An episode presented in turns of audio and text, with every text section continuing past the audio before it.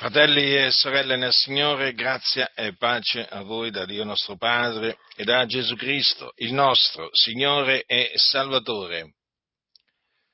Capitolo 15 di Primo Corinzi.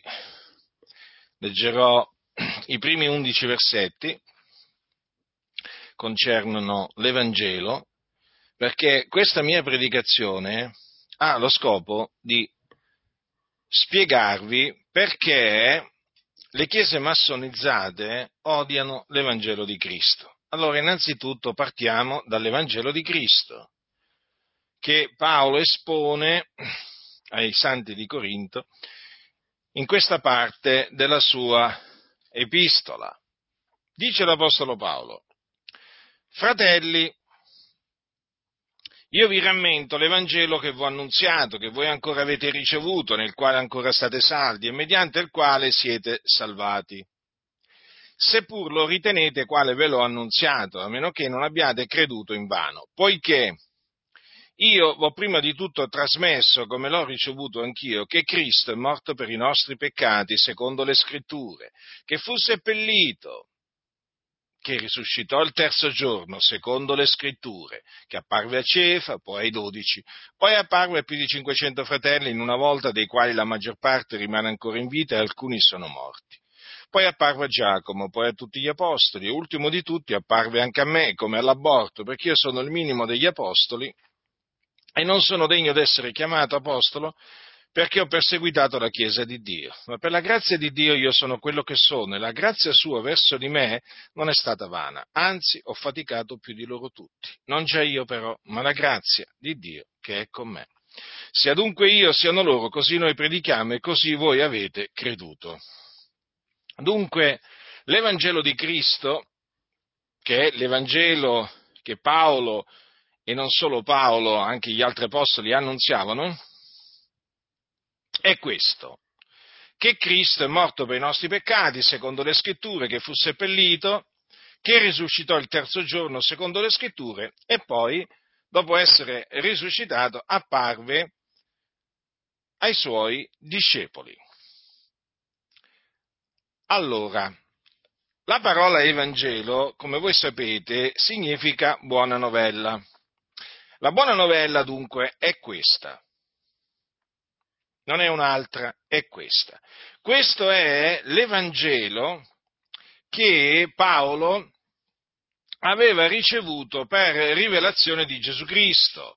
Voi sapete infatti che Paolo non, non ricevette l'Evangelo da un uomo o non lo imparò da, da un uomo, ma lo ricevette per rivelazione di Gesù Cristo. Lui stesso lo ha detto questo ai santi della Galazia quando disse e in vero, fratelli, io vi dichiaro che l'Evangelo da me annunziato non è secondo l'uomo, poiché io stesso non l'ho ricevuto né l'ho imparato da alcun uomo, ma l'ho ricevuto per rivelazione di Gesù Cristo. Dunque, fratelli del Signore, la cosa è di fondamentale importanza. Quale cosa? Sapere che cos'è l'Evangelo. Quindi questo è l'Evangelo. Come voi notate, l'Evangelo è l'annunzio della morte del Signore Gesù Cristo, del suo seppellimento della sua resurrezione e della sua apparizione o delle sue apparizioni. Allora, i due eventi naturalmente, eh, eh, diciamo, mh, mm, di cui si dice secondo le scritture, sono Cristo è morto per i nostri peccati e anche eh, che risuscitò il terzo giorno secondo le scritture. Eh?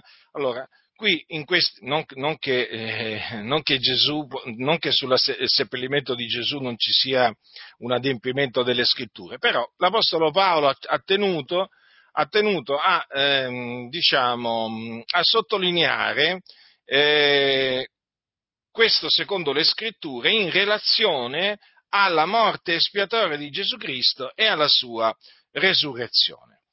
Allora, perché Paolo dice che Cristo è morto per i nostri peccati secondo le scritture?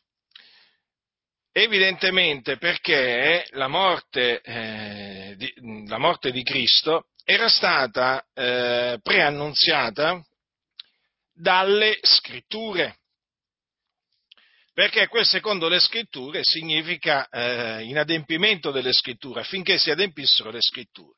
E in effetti è proprio così, perché noi leggiamo nel capitolo 53 di Isaia queste parole che Dio aveva eh, pronunziato per bocca del profeta Isaia che concernevano il Cristo, ossia l'unto. Ma egli è stato trafitto a motivo delle nostre trasgressioni, fiaccato a motivo delle nostre iniquità. Notate come il Signore parlò di un evento che ancora si doveva adempiere come se fosse già accaduto. E questo perché Dio chiama le cose che non sono come se fossero. Infatti voi, eh, leggendo le scritture, che cosa noterete? Che il Signore ha predetto degli eventi che ancora non erano accaduti come se fossero già accaduti. Questo è quello che fa Dio. E che cosa significa questo? Che quello che Dio predice o preannunzia lo ha innanzi determinato, quindi è stabilito che quella cosa che il Signore eh, preannunzia si adempirà. Proprio è stabilito quella cosa deve accadere e quella cosa accadrà. Quindi che cosa doveva accadere? Doveva accadere che il Cristo eh, eh, sarebbe stato trafitto a motivo delle nostre trasgressioni, fiaccato a motivo delle nostre iniquità. Era eh, qualcosa che Dio dunque aveva innanzi determinato e così infatti avvenne. Ecco perché Paolo dice Cristo è morto per i nostri peccati secondo le scritture. Ora, Voglio eh, sottolineare il significato ehm, o spiegarvi il significato di questa espressione secondo le scritture in questa maniera.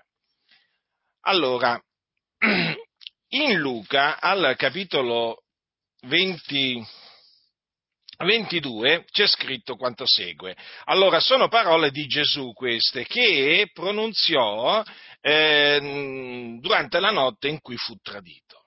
Allora Gesù disse queste parole, del resto ecco la mano di colui che mi tradisce è meco a tavola, poiché il figliol dell'uomo certo se ne va secondo che è determinato, ma guai a quell'uomo dal quale è tradito. Notate, che cosa doveva accadere? Doveva accadere che il figliol dell'uomo eh, doveva essere dato nelle mani di uomini peccatori, essere condannato a morte e poi doveva essere ucciso, doveva essere crocifisso. Ebbene, notate come Gesù ha parlato di quello che doveva accadere, cioè della morte che egli doveva patire. Gesù disse, figlio dell'uomo certo se ne va secondo che è determinato. Dunque, la sua morte era stata determinata da chi? Da Dio. Per, eh, diciamo, ulteriormente spiegarvi questo concetto, cioè secondo le scritture, in Matteo è scritto, eh, diciamo, in merito all'arresto di Gesù, che mh, mm, dice, allora accostatesi, gli misero le mani addosso e lo presero ed ecco uno di loro che erano con lui, stesa la mano alla spada, lo, la sfoderò e percosso il servitore del sommo sacerdote gli spiccò l'orecchio. Allora Gesù gli disse riponi la tua spada al suo posto perché tutti quelli che prendono la spada periscono per la spada. Credi tu forse che io non potrei pregare il Padre mio che mi manderebbe in questo istante più di dodici legioni d'angeli? Come dunque si adempirebbero le scritture secondo le quali bisogna che così avvenga? Ora, fratelli, prestate la massima attenzione a questa domanda che ha fatto Gesù, proprio in quella circostanza, quando gli avevano messo le mani addosso e lo avevano preso per portarlo via. Eh? Gesù disse, come dunque si adempirebbero le scritture secondo le quali bisogna che così avvenga? Cioè, Gesù disse, pensate che io non potrei pregare il Padre mio che mi manderebbe in questo istante più di dodici legioni d'angeli? Chiaramente se, fosse, se lui avesse pregato perché eh, poteva farlo, attenzione, poteva farlo, umanamente parlando. Allora, eh, se Gesù avesse pregato il Padre suo, eh, eh, gli avrebbe mandato, cosa dice qua, più di 12 legioni d'angeli, quindi migliaia e migliaia e migliaia di angeli, e quindi sarebbe scampato. Hm? Ma Gesù poi, proseguendo, disse, ma come dunque si adempirebbero le scritture secondo le quali bisogna che così avvenga, cioè deve avvenire così, quindi Gesù praticamente non poteva pregare il Padre suo affinché gli mandasse, quelle, gli, mandasse diciamo, degli angeli a soccorrerlo, a liberarlo, altrimenti non si sarebbero adempiute le scritture. Capito? Le scritture. E secondo queste scritture si doveva, doveva accadere così. Infatti è vero, è vero che Gesù doveva essere tradito da uno dei suoi, poi doveva essere dato nelle mani degli scribi, degli anziani, dei capi sacerdoti, e poi doveva essere condannato a morte, doveva essere crocifisso, doveva essere ucciso, doveva morire. Sì, Gesù doveva morire perché era innanzi stato eh, determinato da Dio che doveva morire. Avete compreso dunque che cosa significa quel secondo le scritture? in adempimento di quello che il Signore aveva eh, preannunziato, secondo cui doveva avvenire così. Quindi Gesù doveva morire, doveva morire, fratelli nel Signore, e doveva morire per i nostri peccati. E questo, infatti, è quello che avvenne. Tenete bene a mente questo, perché questo, secondo le scritture, dimostra per l'ennesima volta che quello che Dio ha deciso, quello eseguirà, che quello che Dio ha decretato, quello avverrà, che quello che Dio ha detto accadrà per certo. Lui lo ha detto, lo farà. Lo farà, fratelli nel Signore, lo farà, perché egli ha parlato. Dio aveva parlato in merito alla morte del suo Cristo, ebbene ha fatto sì che il suo Cristo, poi nella pienezza dei tempi, morisse. Esattamente come Dio aveva preannunziato. E difatti Gesù, il Cristo, è morto per i nostri peccati. Vedete dunque, il Signore Dio ha mandato ad effetto quelle parole che aveva pronunziato per bocca del profeta Isaia. Dunque quello che fecero eh, a eh, Gesù lo aveva innanzi determinato il Dio e con quello che vi sto dicendo si accordano queste parole scritte nel libro degli Atti degli Apostoli, dove i discepoli del Signore, in una preghiera che rivolsero a Dio, a un certo punto dissero, dopo aver citato queste parole di Davide, poiché perché hanno fremuto le genti e hanno i popoli divisato cose vane, i re della terra si sono fatti avanti, i principi si sono raunati assieme contro il Signore e contro il suo unto? Ebbene, dopo aver recitato queste parole nella preghiera, dissero a Dio, in vero in questa città contro il tuo santo servitore Gesù che tu hai unto, si sono raunati Erode e Ponzio Pilato insieme coi gentili e con tutto il popolo di Israele per fare tutte le cose che la tua mano e il tuo consiglio avevano innanzi determinato che avvenissero. Vedete dunque, questo conferma appunto che quello che Dio ha, ehm, eh, diciamo, preannunziato ha determinato che avvenga e difatti è per questa ragione che avverrà. E leggendo la storia di Gesù di Nazareth, naturalmente è palese che Dio ha mandato ad effetto eh, le scritture che concernevano il Cristo, perché naturalmente io vi ho citato le scritture eh, finora che concernono la sua morte espiatoria, ma poi ehm, ci, anche, ci, sono anche le scritture concernenti la sua resurrezione e poi ci sono anche eh, diciamo, altre scritture che, che concernevano il Cristo che si sono adempiute in Gesù, per esempio il fatto che do, doveva nascere da una, doveva nascere da una, da una vergine, il fatto che doveva, eh, eh, doveva nascere a Betlemme, che doveva essere allevato a Nazareth, eh, che doveva insegnare in parabole, eh, insomma, eh, se naturalmente eh, si, si studi attentamente la storia di Gesù, si vedrà veramente, si vedranno tante volte le scritture appunto adempiute in lui. D'altronde egli era il Cristo. Dunque, eh, questo concetto, fratelli, è fondamentale per quello che poi mi appresto a dire no? in merito alle chiese massonizzate. Quindi è evidente che eh, noi ci troviamo davanti a un evento, mi sto riferendo alla morte espiatoria di Gesù, innanzi determinata da Dio. E quindi, cioè, eh, quello che è avvenuto è avvenuto per volontà di Dio, per la sua sovrana volontà.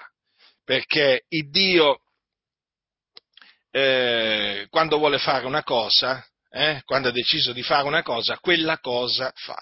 E poi egli eh, opera tutte le cose secondo il consiglio della propria volontà.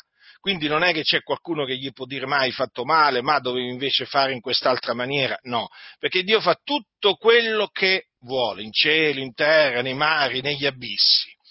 E in merito, al, al, in merito alla morte del Signore Gesù, ho riflettuto sempre sull'odio. Hm? Mi viene sempre da riflettere, eh, sul, mh, hm, da meditare sull'odio eh, che i giudei gli dimostrarono. Ora, voi sapete che eh, l'odio che i giudei gli, eh, gli mostrarono non fu altro che un adempimento delle scritture.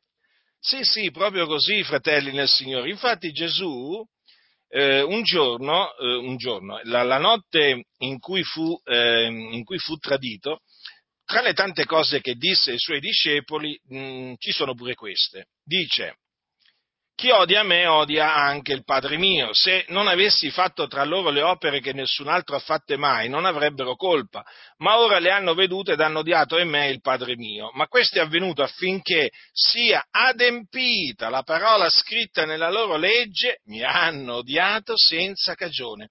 Ora riflettete, fratelli, quell'odio dunque che mostrarono verso di lui, un odio che non aveva ragione di essere, ma ci fu questo odio, eh, eh, diciamo, eh, avvenne, eh, fu manifestato affinché fosse adempi, adempiuta la scrittura. Quale scrittura? Quella che diceva mi hanno odiato senza cagione. Quindi quando voi riflettete sull'odio che i giudei ehm, eh, diciamo, manifestarono verso, verso, Gesù, naturalmente poi anche l'odio, anche l'odio dei, dei romani, eh, che poi furono quelli che lo appesero al material, materialmente furono quelli che lo appesero alla croce. Quando voi naturalmente pensate, riflettete a quest'odio, dovete pensare a queste parole, cioè che avvenne ciò, cioè Gesù fu odiato senza ragione dagli uomini affinché, affinché si adempisse la scrittura. Quindi, ancora una volta dobbiamo dire che Gesù doveva essere odiato e Dio ha fatto sì che egli fosse odiato. Sì, fratelli nel Signore, lo so, queste cose voi non le sentirete dire appunto dalle chiese massonizzate, ma perché quelli non ci credono. Allora vorrei farvi notare questo, a proposito di questo, di questo odio. Nel Salmo 105 si parla del, di Israele che soggiornò nel paese d'Egitto. Voi sapete che il Signore eh, chiamò eh, Giacobbe e i suoi, eh, i, suoi, i suoi, familiari eh, a dimorare in Egitto.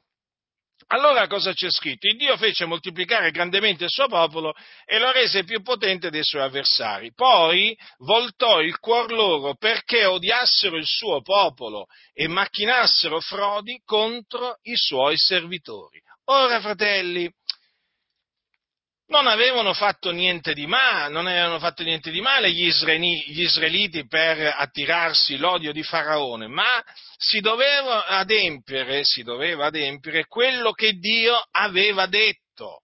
Allora notate, Dio voltò il cuore loro, cioè quindi il cuore degli egiziani, che appunto diventarono poi gli avversari degli israeliti, per, affinché odiassero il suo popolo e macchinassero frodi contro i suoi servitori.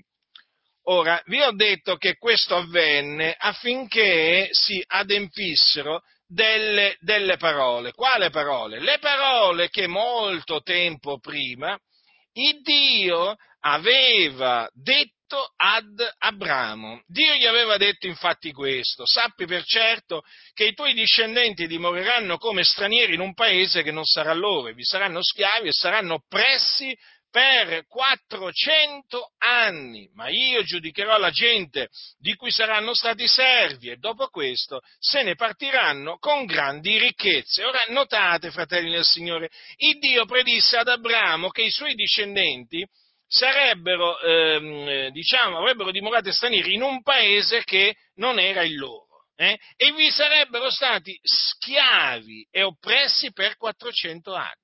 Il Signore ave- aveva dunque preannunziato eh, la schiavitù a cui, sa- a cui sarebbero stati eh, diciamo, soggetti, eh, assoggettati gli israeliti in Egitto e anche l'oppressione, vedete, saranno oppressi, ma assieme a ciò aveva anche preannunziato il giudizio poi che il Signore avrebbe manifestato contro appunto i loro oppressori, quelli appunto che li avrebbero resi schiavi. Infatti dice, ma io giudicherò la gente di cui saranno stati servi e dopo questo se ne partiranno con grandi ricchezze.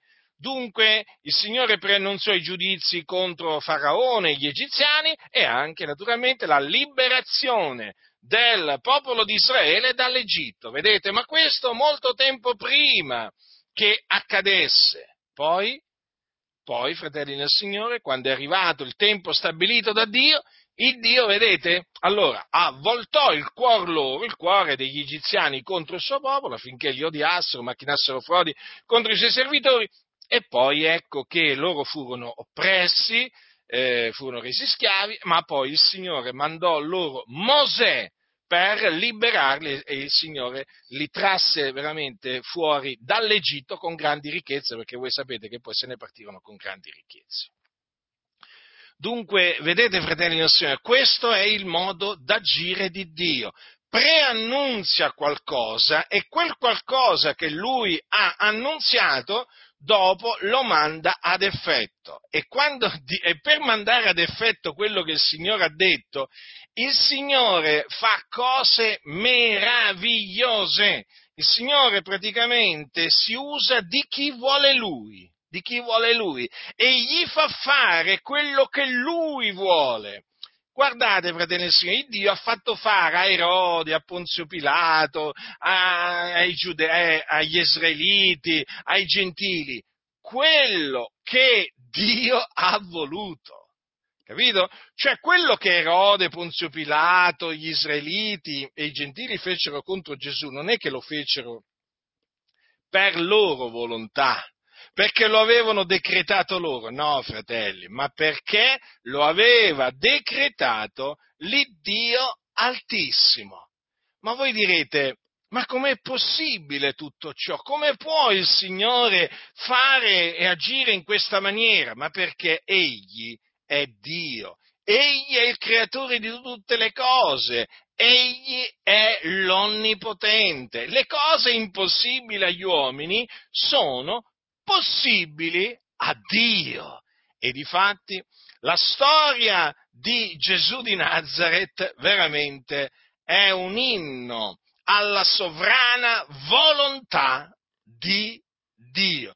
Noi crediamo dunque nella volontà di Dio, nella sovrana volontà di Dio, che Dio opera tutte le cose secondo il consiglio della propria eh, volontà e quando lui dice farò una cosa, quella cosa la farà. C'è, ci sono alcune parole eh, scritte nel, nel, profeta Isaia che appunto confermano questo, questo concetto. Il Signore dice, molto tempo prima predico le cose mh, non ancora avvenute, che dico il mio piano sussisterà e metterò ad effetto tutta la mia volontà. Sì, l'ho detto e lo farò avvenire, ne ho formato il disegno e l'eseguirò. Notate cosa ha detto il Signore? Metterò ad effetto tutta la mia volontà.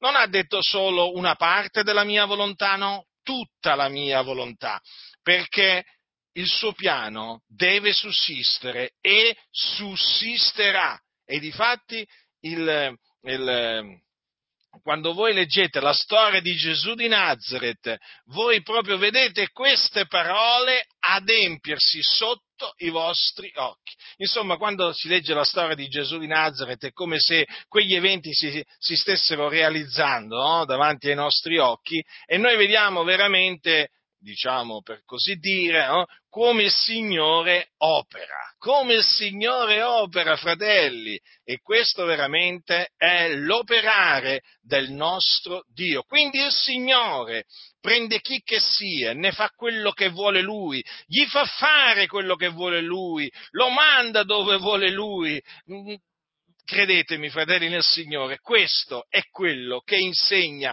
la Sacra Scrittura dalla Genesi all'Apocalisse. Dunque Cristo è morto per i nostri peccati secondo le scritture, fu, eh, fu, seppellito e risuscitò il terzo giorno secondo le scritture. Il terzo giorno Gesù risuscitò perché era stato detto del Cristo, eh, tu non permetterai che il tuo santo vegga la corruzione. Hm? Questo era quello che Dio aveva detto preannunziando la resurrezione del Cristo. Quindi il Signore disse che il Cristo non sarebbe stato lasciato nell'Ades e la sua carne non avrebbe veduto la corruzione. Praticamente, antivedendola, parlò della resurrezione del Cristo, come anche um, queste altre parole concernono la resurrezione del Cristo, tu sei il mio figliolo, oggi ti ho generato. Ora, anche in questa circostanza vale lo stesso discorso. Quel secondo le scritture, hm, quando Paolo dice risuscitò il terzo giorno secondo le scritture, significa che Cristo doveva risuscitare dai morti il terzo giorno eh? E così infatti avvenne. Quindi la sua resurrezione dai morti fu l'adempimento di quelle scritture, eh, adempimento naturalmente da parte di Dio, di quelle scritture che eh, parlavano della resurrezione del Cristo. Resurrezione che è avvenuta a cagione della nostra giustificazione. Ora, eh, questo dunque è l'Evangelo, la buona novella, la buona novella che Gesù è il Cristo. Sì, questa è la buona novella. Questa è la buona novella che è potenza di Dio per la salvezza di ognuno che crede. Questo significa che chi crede nell'Evangelo viene salvato, liberato dai suoi peccati. Infatti chi commette il peccato è schiavo del peccato, ma chi crede nell'Evangelo viene affrancato dal peccato. Questa è la salvezza, la salvezza dal peccato, che si ottiene mediante la fede nell'Evangelo. Questo è l'Evangelo nel quale è rivelata la giustizia di Dio che viene dalla fede. Mm? Secondo che è scritto il giusto vivrà per fede. Il che significa che chi crede nell'Evangelo viene giustificato, reso giusto da Dio e può naturalmente a quel punto dire assieme a Paolo, giustificati dunque per fede, abbiamo pace con Dio per mezzo di Gesù Cristo, nostro Signore. Questo è l'Evangelo dunque che gli Apostoli predicavano e questo Evangelo, questa è la predicazione dell'Evangelo, eh, dovunque si verificava, praticamente spaccava le famiglie, spaccava le città perché le spaccava, cioè praticamente si veniva a creare una divisione tra, la popolazione a motivo dell'Evangelo, perché da un lato c'erano quelli che credevano nell'Evangelo ed erano quelli ordinati a vita eterna, e dall'altro c'erano quelli che non credevano nell'Evangelo perché non erano ordinati a vita eterna e quindi naturalmente eh, si veniva a verificare questa divisione. Mm? Eh, eh, sì, perché i peccatori che eh, credevano nell'Evangelo venivano giustificati, i peccatori che non credevano nell'Evangelo rimanevano sotto il peccato. Quindi con l'ira di Dio sopra, eh, sopra di loro. Eh? Dunque, questo è l'Evangelo che predicavano gli Apostoli, accompagnato naturalmente dall'esortazione al ravvedimento, perché gli Apostoli esortavano gli uomini a ravvedersi, a credere nel Signore Gesù Cristo, d'altronde seguivano l'esempio di Gesù che predicava alle moltitudini dicendo ravvedetevi e credete all'Evangelo, e eh, questo è l'Evangelo dopo, ehm, dopo, il quale le persone che avevano creduto ehm, eh, venivano battezzate. Eh? Venivano battezzate perché appunto il Signore ha ordinato che coloro che credono nell'Evangelo devono essere battezzati. Infatti Gesù disse loro ai suoi apostoli, andate per tutto il mondo e predicate l'Evangelo ad ogni creatura, chi avrà creduto e sarà stato battezzato sarà salvato, chi non avrà creduto sarà condannato. Dunque vedete che per essere battezzati in acqua bisogna credere nell'Evangelo e quindi quando si viene battezzati in acqua si è già salvati dai propri peccati. Eh? Dunque, perché le chiese massonizzate odiano l'Evangelo di Cristo e quindi non lo annunziano? Allora, innanzitutto, quali sono le chiese massonizzate? Allora, le chiese massonizzate sono tutte quelle chiese al cui interno naturalmente ci sono i massoni e che dettano l'agenda appunto da portare avanti. E quindi sono tutte, quelle, sono tutte quelle chiese che sono influenzate e condotte dalla massoneria. Eh, le chiese che hanno ottenuto il riconoscimento giuridico, le chiese che hanno fatto un'intesa con lo Stato, sono tutte chiese massonizzate. Infatti queste chiese non condannano la, eh, la, massoneria. Guardate, è molto semplice capire quali sono queste chiese massonizzate perché sono le chiese a favore della massoneria e le chiese a favore della massoneria si contraddistinguono perché non condannano la massoneria. Il silenzio, il loro silenzio, ricordatevi, contro il silenzio loro contro la massoneria o in merito alla massoneria, eh, li fa, eh, queste chiese le fa eh, riconoscere come chiese massonizzate. È così. Ormai, ormai da quando è uscito il mio libro nel 2012 ho potuto verificare, ho potuto verificare che è proprio così. Le chiese massonizzate sono quelle che assolutamente non condannano la massoneria. Eh? Anzi, vi diranno questo queste chiese naturalmente non pubblicamente, ma in privato, che esiste una massoneria buona. Ebbene, sapete, sappiate questo, che non esiste una massoneria buona, come non esiste una magia buona, come non esiste uno spiritismo buono, come non esiste un satanismo buono. Eh? La massoneria è dal diavolo. La, l'ideologia della massoneria è diabolica. I principi della massoneria sono diabolici. E allora adesso, naturalmente, vi spiego eh, perché le chiese massonizzate odiano l'Evangelo di Cristo. Allora, alcune, naturalmente, eh, alcune di queste ragioni. Perché credono nel libero arbitrio.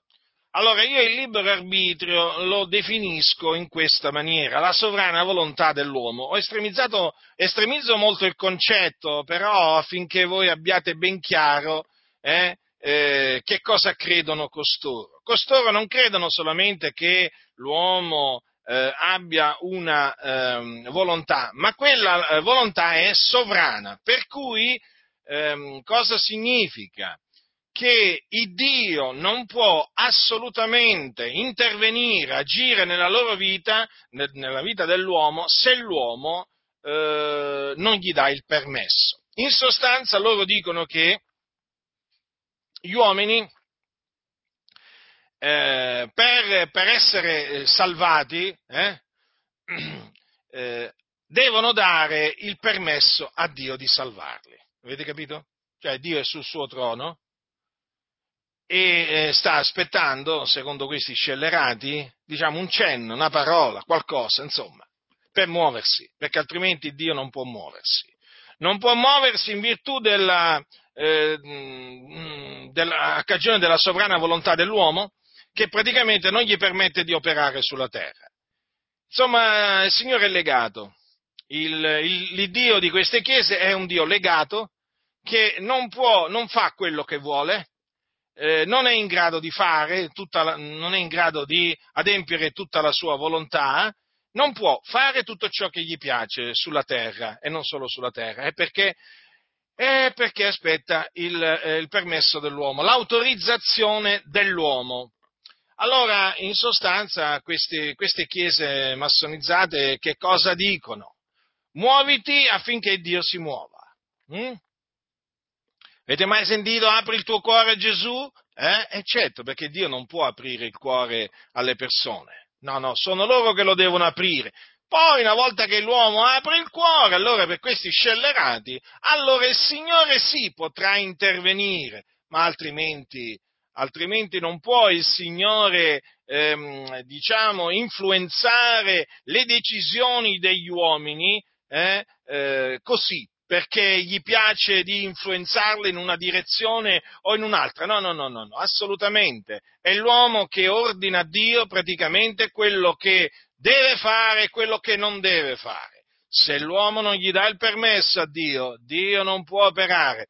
Ecco perché costoro non predicano l'Evangelo, perché non credono che quello che è avvenuto a Gesù è avvenuto per il determinato consiglio di Dio, cioè perché Dio ha voluto che avvenisse tutto ciò. Non credono, fratelli nel Signore, queste chiese che Dio guida le nazioni, non credono che il cuore del Re nella mano dell'Eterno è come un corso d'acqua, egli lo volge dovunque gli piace, loro non credono che non è in potere dell'uomo che cammina il dirigere i suoi passi, non ci credono, loro credono eh, eh, nel loro io, nella loro propria volontà, nella loro propria capacità. Praticamente loro credono di poter fare quello che vogliono. Eh? Ecco perché appunto non predicano l'Evangelo. Gliel'avete mai sentito predicare a queste chiese massonizzate l'Evangelo? No, non gliel'avete sentito pre- predicare, perché dovrebbero dire che Cristo è morto per i nostri peccati secondo le scritture e quindi eh, secondo la volontà di Dio. Eh no, ma loro non possono dirlo questo, non possono dirlo assolutamente, non possono dire che Gesù eh, doveva morire per i nostri peccati. Sapete perché? Perché loro dicono che Gesù poteva anche non morire, non era obbligato a morire. Ma pensate, questi scellerati arrivano a dire che Giuda poteva essere salvato e che il Signore fino alla fine ha fatto di tutto per salvarlo. Ma veramente, questi qua proprio non conoscono le scritture. L'ignoranza, l'ignoranza è veramente, caratterizza la loro, eh, la, loro, la loro, vita. Pensate un po' voi cosa sono riusciti a dire questi qua, che Gesù fino alla fine ha, ha cercato di, ha cercato di salvare Giuda Iscariota, ma Giuda Iscariota che volete non ha voluto, non ha voluto, ma allora ditemi una cosa voi, eh? ignoranti e insensati, ma quando Gesù disse, eh, la notte in cui fu tradito, quando disse al Padre, dice, eh, mentre io ero con loro, io, io li conservavo nel tuo nome, quelli che tu mi hai dati li ho anche custoditi e, n- e ognuno di loro è perito tranne il figlio della perdizione affinché la scrittura fosse adempiuta. Ma che cosa ha voluto dire il Signore? Che cosa ha voluto dire? Che praticamente Giuda Iscariota eh, è andato in perdizione affinché la scrittura fosse adempiuta. Infatti dice, niuno di loro è perito, tranne figliol di perdizione. Quindi che cosa significa questo? Che il fatto che Giuda andò in perdizione è qualcosa che avvenne perché doveva avvenire affinché la scrittura fosse adempiuta. Quale libero arbitrio? Quale libero arbitrio? Dov'è il libero arbitrio? Solo nella testa eh, corrotta di costoro c'è il libero arbitrio, perché nella Bibbia il libero arbitrio non esiste, ma esiste nei pensieri vani di questa gente eh, che praticamente in linea teorica hanno detronizzato Dio per mettere sul trono il loro io. Eh, hanno fatto sparire la volontà sovrana di Dio per sostituirla con la cosiddetta eh, con la, la loro eh, volontà, o meglio con la loro sovrana volontà, perché loro, capite, lo sono loro sul trono. Avete capito? Sono loro sul trono. Infatti la loro teologia è uomocentrica, uomocentrica, perché al, al, centro di tutto c'è sempre l'uomo con la sua sovrana volontà. Lo so che a quelli del libero arbitrio gli dà molto fastidio che io i, mh, mm, spieghi il loro libero arbitrio in questi termini, ma io estremizzo il concetto per fare capire ai fratelli quanto costoro siano scellerati, ignoranti e insensati. Eh? E poi, eh, coloro che pensano che io sia troppo duro, quando poi li incontrate a questi del libero arbitrio e ci parlate, eh, poi cambierete subito idea e, di, e, e, vi ravvederete e direte no, Giacinto, non è, non è esagerato, no, non è troppo duro, e dice le cose come stanno perché molti li devono sentire parlare a questi scellerati per rendersi conto che non credono in Dio questi qui, loro credono nel loro io, ma non nel nostro Dio. Capite, fratelli del Signore? Voi citategli tutti i versetti della scrittura dove si parla della volontà di Dio, che Dio adempie la sua volontà, che manda ad effetti i suoi disegni. Non ci credono, non ci credono perché loro non credono in Dio. Quindi non predicano l'Evangelo perché loro credono nel libero, nel cosiddetto libero arbitrio. Allora, odiano eh, l'Evangelo di Cristo perché? Perché l'Evangelo è potenza di Dio per la salvezza di ognuno che crede. Come qualcuno dirà? Proprio per questo allora lo odiano, ma certo, perché loro non vogliono che i peccatori siano salvati dai loro peccati. Loro vogliono denominazioni piene di peccatori, non di uomini salvati dai loro peccati. Ecco perché odiano l'Evangelo di Cristo perché vogliono che i peccatori continuino a peccare, vogliono che i peccatori rimangano schiavi del peccato, ma veramente, certo, perché loro stessi, questi pastori, sono schiavi del peccato. E uno che è schiavo del peccato non può desiderare, non può desiderare la liberazione dal peccato di un altro come lui, no, fratelli del Signore, solo uno che è stato veramente salvato dal peccato desidera che il suo prossimo sia salvato dal peccato.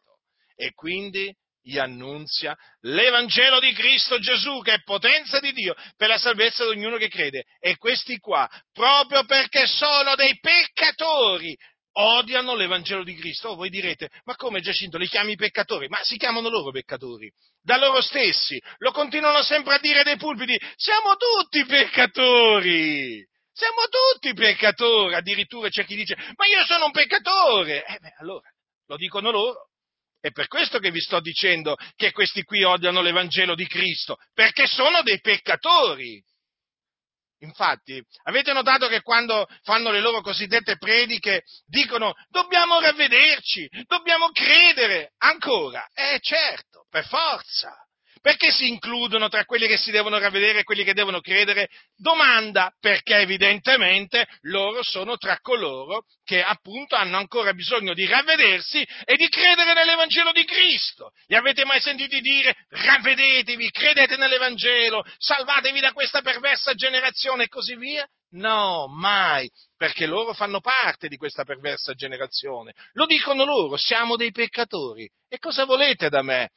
Poi mi dicono, ma tu li giudichi? Ma sono loro che si definiscono peccatori. Ma che volete da me? Infatti, il loro Gesù è amico dei peccatori proprio per questo. Eh sì, avete capito? Perché chiamano Gesù l'amico dei peccatori, tra le altre cose, tra le tante offese che lanciano contro Gesù, pure questa. Ma certo, perché Gesù devono presentarlo come il loro amico, loro sono dei peccatori, si definiscono peccatori e quindi loro presentano il loro Gesù che è amico dei peccatori. Sapete, il Gesù di queste, di queste chiese massonizzate è amico dei pedofili, dei ladri, degli adulteri, dei fornicatori, degli omicidi, degli stregoni, degli omosessuali, hm? dei mafiosi, degli andranghetisti, dei camorristi. Gesù, il loro Gesù, sì, sì, il loro Gesù. Avete capito che cosa significa definire, a che cosa equivale a dire che Gesù è l'amico dei peccatori? Sono stato chiaro? Ma infatti il loro Gesù è amico di tutta questa gente, di cui sono piene le denominazioni. Hm? Il loro Gesù è amico dei boss mafiosi. Non lo sapevate questo? E come? Ma certo! E come? Eh, la Chiesa ha bisogno dei boss mafiosi. Hm? O meglio, le denominazioni hanno bisogno dei boss mafiosi, non la Chiesa di Dio. La Chiesa di Dio ai boss mafiosi gli dice di ravvedersi, di credere nell'Evangelo, altrimenti andranno all'inferno. Gli dice di fare frutti degni del ravvedimento, questo gli dice. Ma queste chiese massonizzate accolgono i boss mafiosi, li chiamano fratelli. Mm? E gli dicono Gesù ti ama, ti accetta così come sei. Certo che ti accetta così come sei, no? Col Kalashnikov, ti accetta così come sei, mentre ammazzi le, mentre ammazzi le persone, ma ti accetta mentre, mentre, mentre, getti magari un bambino dentro l'acido eh, per farlo sciogliere. Ma certo, gli vanno a dire Gesù ti accetta così come sei, ti ama. Ah, certo, oh, i boss mafiosi quando sentono dire che Gesù li ama, ma insomma, che bella notizia, dicono. Ma certo, le chiese massonizzate portano questo, portano questo, messaggio ai criminali, capite? Non predicano il ravvedimento, non predicano l'Evangelo. Loro, ve lo ripeto, vogliono essere amici dei peccatori. Ricordatevelo questo, ricordatevelo. Vogliono camminare con i peccatori, loro non vogliono che i peccatori siano salvati dai loro peccati. Anche perché se quando i peccatori poi vengono salvati, poi cominciano a santificarsi, perché vengono affrancati dal peccato, diventano servi della giustizia e quindi per lo Spirito si sentono veramente in dovere hm, di santificarsi nel timore di Dio. E la santificazione da queste chiese massonizzate è odiata perché in queste chiese c'è la filosofia satanica, fai quello che vuoi. È proprio così. In queste chiese praticamente viene predicata la libertà di peccare. Non viene predicata la salvezza dal peccato, ma la libertà di peccare. In queste chiese massonizzate tu sei libero di peccare, perché loro dicono Dio ti ha fatto libero. Hm? Sì, sì, dicono così. Dio ti ha fatto totalmente libero, quindi Dio rispetta la tua volontà. Pensate cosa riescono a dire questi scellerati ai peccatori. Il Dio rispetta la tua volontà, quindi la volontà del peccatore è di ammazzare, rubare, commettere adulterio e così via. Dio rispetta la loro volontà. Ma non lo sapevate che Dio è rispettoso verso queste persone? Il loro Dio, non l'Iddio vivente è vero il loro falso Dio, rispetta la volontà. Ah, rispetta le scelte, ecco, ecco, si sono inventati questa espressione. Rispetta le scelte degli uomini. Avete capito? Quindi se si presenta un satanista che offre appunto bambini, che scanna i bambini, li offre a Satana, e Dio rispetta la, la scelta de, dei satanisti, non lo sapevate? Ma certo, ma lo dicono loro, lo dicono, ma io estremizzo, estremizzo affinché voi vi svegliate, affinché voi comprendiate che cosa significa eh, portare avanti l'ideologia della massoneria, la libertà, quando parlano della libertà queste chiese, ma che pensate? Che parlano della libertà di cui parliamo noi? No, loro parlano della libertà di peccare, la libertà di fare quello che si vuole, questa è la libertà di queste chiese.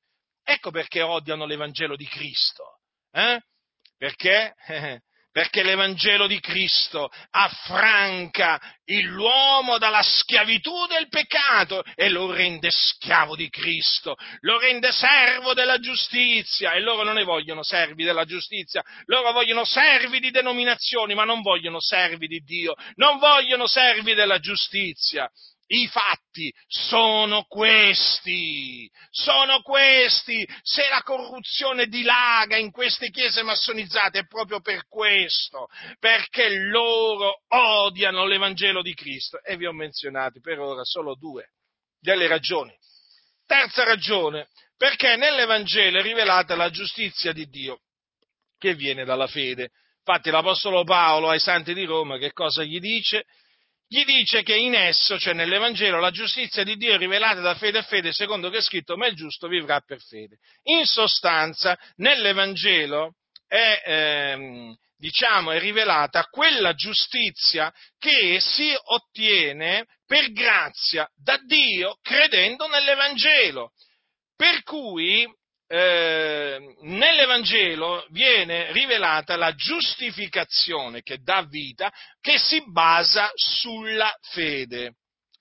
Per cui chi crede nell'Evangelo viene giustificato. Quindi l'Evangelo praticamente mette in risalto eh, che l'uomo è eh, giustificato soltanto mediante la fede, non può essere giustificato per le opere della legge, non può autogiustificarsi. Queste chiese massonizzate invece praticamente che cosa insegnano? Che l'uomo può giustificarsi da sé. Infatti, che cosa dicono?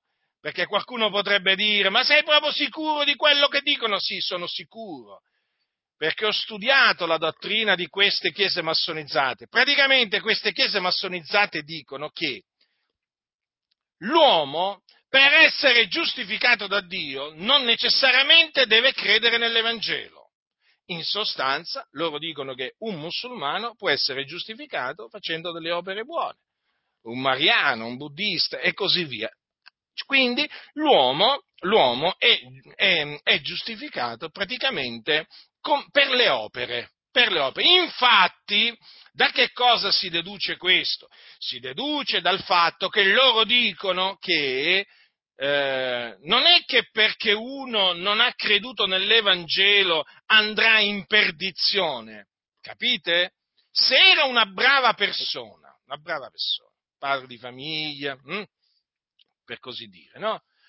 Eh, che non aveva svaligiato banche, non aveva ammazzato nessuno, non aveva mai bestemmiato. Ecco, loro dicono, ma una persona brava, una persona gentile, com'è possibile che perché semplicemente non aveva creduto nell'Evangelo, allora tu la releghi all'inferno? Beh, il fatto che non sono io che la relego all'inferno, perché la scrittura dice che chi non avrà creduto sarà condannato. Ma il fatto è proprio questo, fratelli, che costoro praticamente queste chiese annullano la grazia di Dio, perché predicano una giustizia che viene dalle opere. Ecco perché dicono, ma noi non crediamo che, debba, che gli uomini devono necessariamente ascoltare l'Evangelo e credere nell'Evangelo per essere giustificati o per essere salvati. Capite?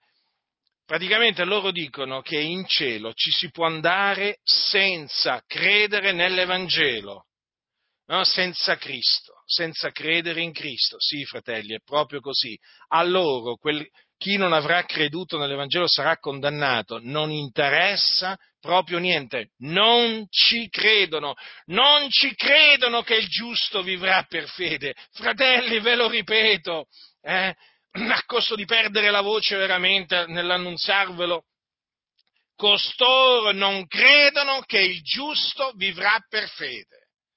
Eh? Loro ritengono che l'uomo poi stringi, stringi, scavando, scavando, poi scopri che per, per, loro nell'Evangelo non è rivelata la giustizia di Dio che viene dalla fede. Eh? Cioè loro praticamente eh, non ci credono, quindi odiano l'Evangelo, perché l'Evangelo praticamente è un messaggio scomodo, oltremodo scomodo, perché eh, presenta quelli che che rifiutano di credere nell'Evangelo come dei peccatori sotto l'ira di Dio, eh? eh praticamente la cui giustizia, eh, cioè la giustizia di questi che rifiutano di credere nell'Evangelo, è come un abito sporco. E quindi l'Evangelo chiaramente eh, giudica coloro che non credono nell'Evangelo. Hm? E siccome che appunto la massoneria, oltre che la, la, diciamo, il libero arbitrio, la libertà di peccare, eh, predica anche che l'uomo è giustificato per le opere, è evidente che l'Evangelo non può che fare una brutta fine in queste chiese, nel senso che viene, viene fatto sparire. Eh? È un messaggio che disturba. L'Evangelo, ricordatevi, eh? è un messaggio che disturba le chiese massonizzate, lo odiano profondamente, lo odiano profondamente e questa è un'altra ragione. Collegata a questa ragione c'è anche questa, perché questi odiano l'Evangelo di Cristo? Perché la predicazione dell'Evangelo, come vi, devo, vi dicevo prima, divide gli uomini e li divide in salvati e condannati. Perché? Allora, coloro che credono nell'Evangelo sono salvati dai loro, dai loro peccati. Eh? E perseverando nella fede fino alla fine saranno salvati dal Signore nel suo regno celeste.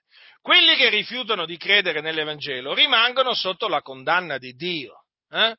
Infatti, perché, perché, c'è scritto che eh, questo è scritto in, ehm, in Giovanni? Perché è scritto eh, chi non crede è già giudicato perché non ha creduto nel nome dell'unigenito figlio di Dio? Perché appunto chi non crede nell'Evangelo è già giudicato, è già giudicato. Non è che lo giudico io, proprio è già giudicato, eh? È già giudicato. Allora, eh, ma perché? Perché è già giudicato? Perché non ha creduto nel nome dell'unigenito figliolo di Dio. Eh, le cose sono chiare. Allora, e naturalmente poi, perseverando nella sua incredulità, chi rifiuta di credere nell'Evangelo, poi quando morirà, morirà nei suoi peccati e se ne andrà in perdizione, cioè se ne andrà all'inferno. Voi capite che la predicazione dell'Evangelo non può che disturbare le chiese massonizzate. Perché? Perché la massoneria è praticamente per l'unione di tutti, no? praticamente cristia, eh, cristia, ehm, l'unione, un'unione universale praticamente, tra tutti. Praticamente, secondo la massoneria, i cristiani si devono unire ai musulmani, ai buddisti, ai cintoisti, ai satanisti, insomma tutti quanti, capite? Quindi eh, la massoneria vuole unire, ma Gesù è venuto per dividere. Come si conciliano le cose? Sono inconciliabili. Infatti, infatti ehm, i cristiani non vanno d'accordo con i massoni. No, no, non ci vanno proprio d'accordo. Ma perché i cristiani sono, sono nella luce, i massoni sono nelle tenebre. Allora i massoni detestano questa divisione che crea l'Evangelo. Allora, siccome che i, le chiese massonizzate sono per l'ecumenismo, no? sono per il dialogo interreligioso, perché dicono siamo tutti figli di Dio, ma sì, collaboriamo, abbiamo così tante cose in comuni, e allora collaborano con la Soca Caccai, con i mormoni, con i, eh, mariani, con i musulmani, i buddisti, e insomma, collaborano con tutti, eh? ma perché loro sono per l'unione, l'unione degli uomini, eh, a prescindere, a prescindere appunto il loro, il loro credo, per loro non interessa proprio niente l'Evangelo, capite? Ecco perché appunto la, l'Evangelo è odiato da costoro, da queste chiese massonizzate, perché, eh, perché divide perché l'Evangelo divide, quando invece queste chiese massonizzate vogliono unire tutti, tutti, non importa a che religione appartengono, devono unirsi tutti, eh, rispettarsi, si devono rispettare nella diversità, e eh, ci mancherebbe altro, no? Quindi praticamente un cristiano che dovrebbe fare con un musulmano? Il musulmano dice che Gesù non è il Cristo, il musulmano dice che Gesù non è il figlio di Dio che Dio non ha un figlio. Che facciamo noi cristiani? Ci mettiamo con i musulmani. Ci mettiamo con i musulmani, ma così non sia. Ai musulmani cosa diciamo? Ravvedetevi e credete nell'Evangelo. Hm? E gli ebrei, che facciamo? Ci mettiamo pure con gli ebrei allora? Eh? Gli ebrei non credono che Gesù, mm, che Gesù è, il, è, il, Messia. Loro sostengono che Gesù è uno dei falsi Messia che si, è, diciamo, che si sono succeduti nella storia lunga, millenaria, dei, dei, mm, de, ebraica. Mm? Quindi che, fa, che, fanno i cristiani? I cristiani si dovrebbero mettere con quelli, con persone che dicono che Gesù è un falso messia, uno dei tanti falsi messia, ma così non sia, fratelli e Quindi agli ebrei andiamo a proclamare lo stesso messaggio. Ravvedetevi e credete nell'Evangelo di Cristo Gesù. Eh, infatti ci sono fratelli nostri che sono ebrei di nascita, che si rivolgono in particolare agli ebrei nella loro evangelizzazione e gli dicono proprio questo. Eh? Ravvedetevi e credete che Gesù di Nazareth è il Cristo, che è morto per i nostri peccati, secondo le scritture, che fu seppellito, che risuscitò dai morti il terzo giorno, secondo le scritture, che apparve ai suoi discepoli. Questo gli vanno a dire, e questo bisogna andare a dire agli ebrei. Non è che gli ebrei si salvano, si, si, si giustificano con, con la legge di Mosè. No, no, no, no, no. No, fratelli nel Signore. Gesù disse, ve lo ricorda degli ebrei, se non credete che io sono il Cristo, morirete nei vostri peccati. Quindi quelli che non credono nella buona novella che Gesù è il Cristo, eh, sono sotto il peccato e moriranno poi nei loro peccati andandosene all'inferno.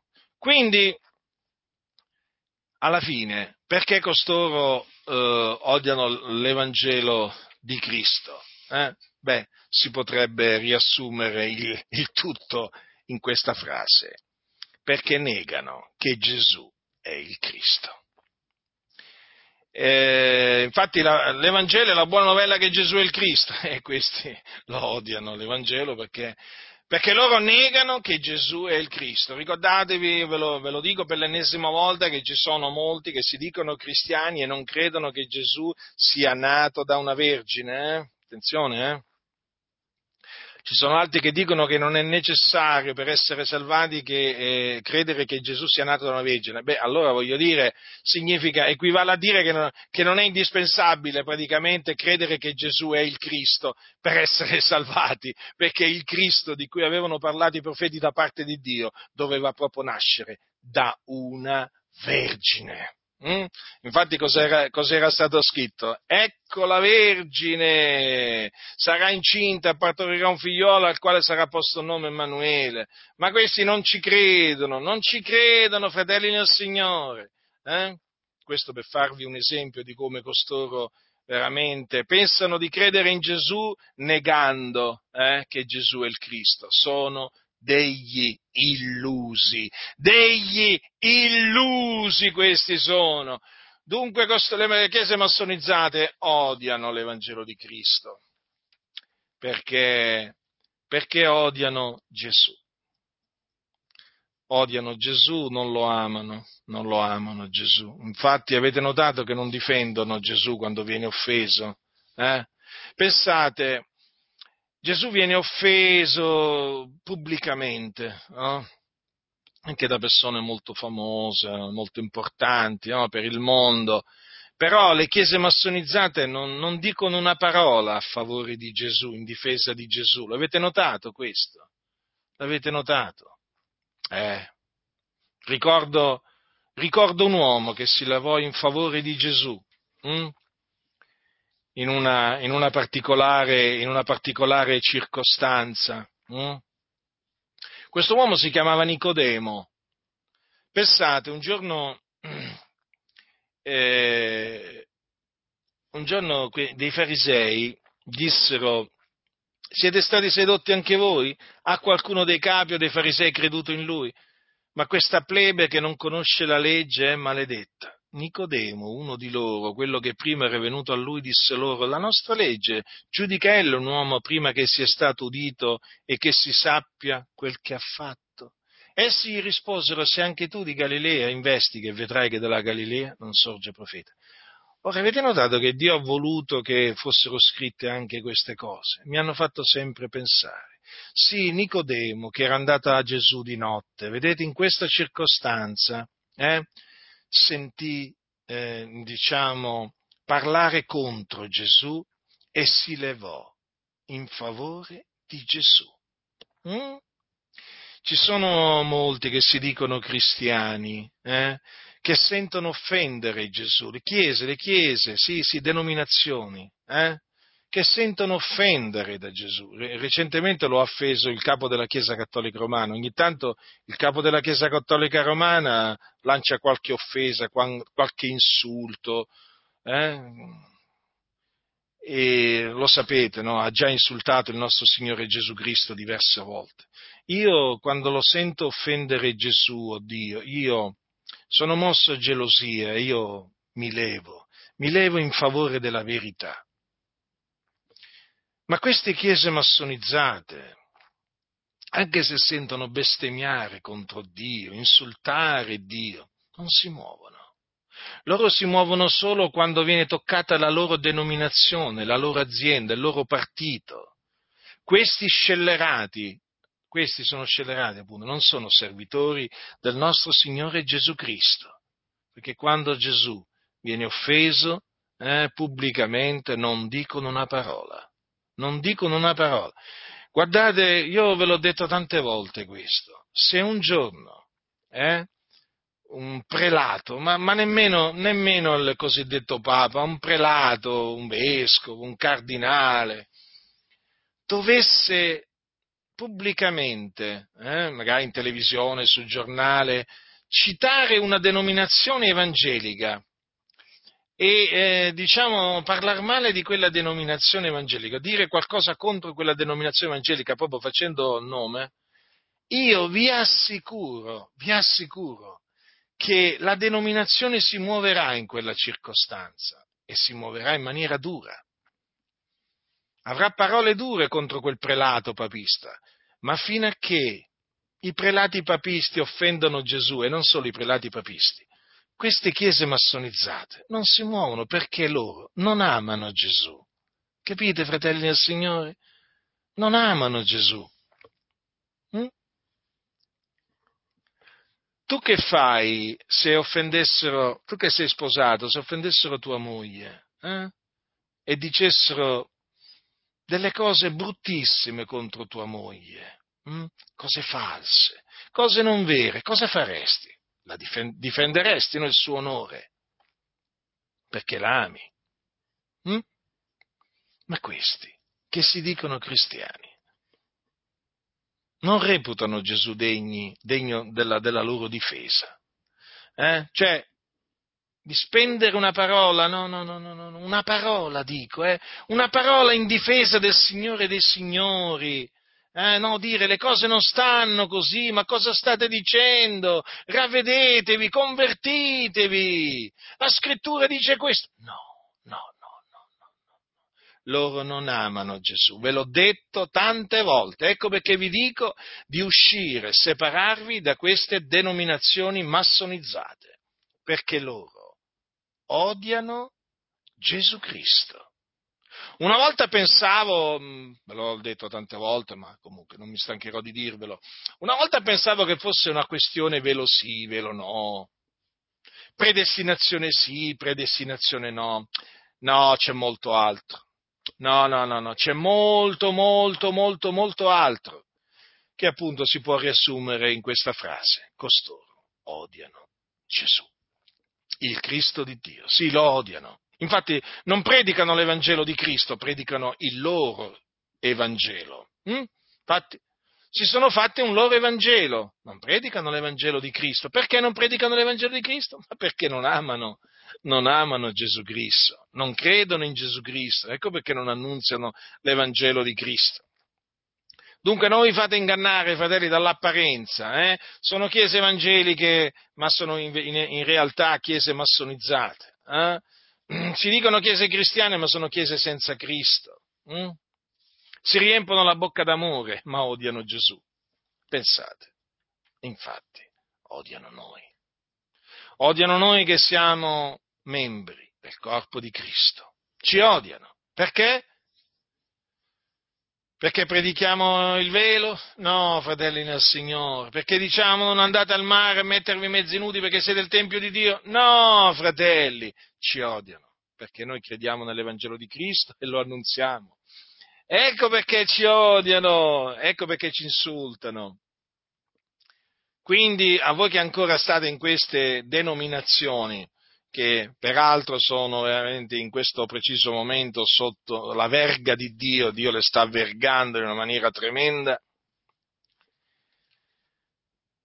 uscite, uscite e separatevi da queste, da queste chiese che sono in mano alla massoneria questa società segreta che dice che non è segreta. È una società segreta che dice che non è segreta. No, dicono no, è una società riservata. Eh, pensa se fosse stata segreta allora è una società segreta, non vi fate ingannare dalle ciance di costoro, tant'è che hanno persino un codice segreto eh, con il quale parlano tra di loro e si riconoscono tra di loro, codice segreto che a ogni massone è vietato di riferire eh, ai profani, cioè ai non massoni. Codice segreto fatto di segnali segreti massonici, eh?